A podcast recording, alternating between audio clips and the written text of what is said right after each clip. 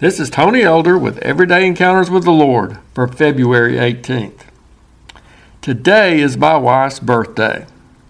One year, more emphasis than usual was placed on this event due to it being one of those milestones in which she turned an age whose number ends in 0. Although she's not been shy about acknowledging how old she is, I think it would be wise for me to leave it up to her to share that news rather than for me to state it here for widespread publication. My wife received some nice gifts and cards for the occasion, but of course some of us had to give her a hard time about the situation too. One person at our church brought her a bouquet in a vase. From a distance it appeared to be an arrangement of greenery with dark flowers, or what my wife first thought were dead roses. But upon closer examination, one could see that the objects at the end of the stems were not flowers at all, dead or alive. They were prunes, which had been affixed to those stems. My wife was jokingly told by her benefactor that she might need the, quote, help those prunes could provide for people her age. You should have seen the puzzled expressions on the faces of our young grandchildren as they examined that gift. They realized how odd and unnatural it was to see those shriveled prunes where they would normally expect to see beautiful flowers. It reminds me of some ridiculous pictures put forth in the Bible in order to illustrate a certain truth. In Matthew 7:16, Jesus asked, "Do men gather grapes from thorn bushes or figs from thistles?" A similar question is raised in James 3:12. "Can a fig tree, my brethren, bear olives, or a grapevine bear figs?" The obvious answer to both those questions is no.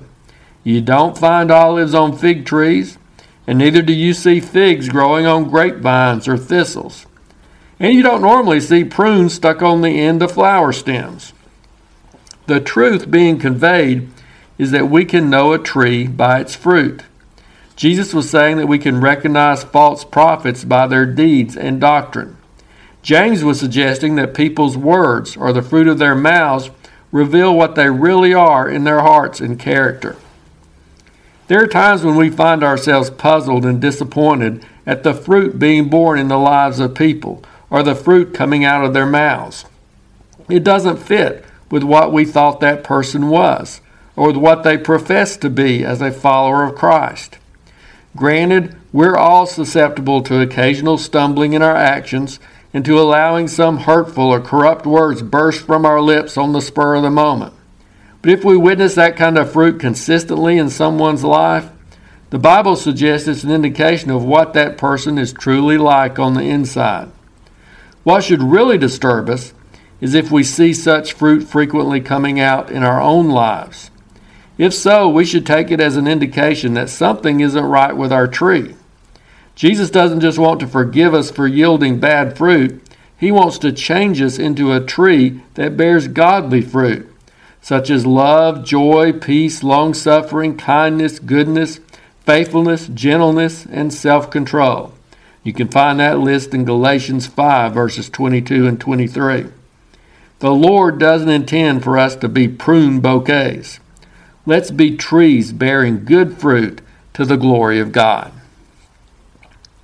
If you're interested, Everyday Encounters with the Lord is available in both book and ebook formats. And now I pray that you'll encounter the Lord today in your own everyday experiences.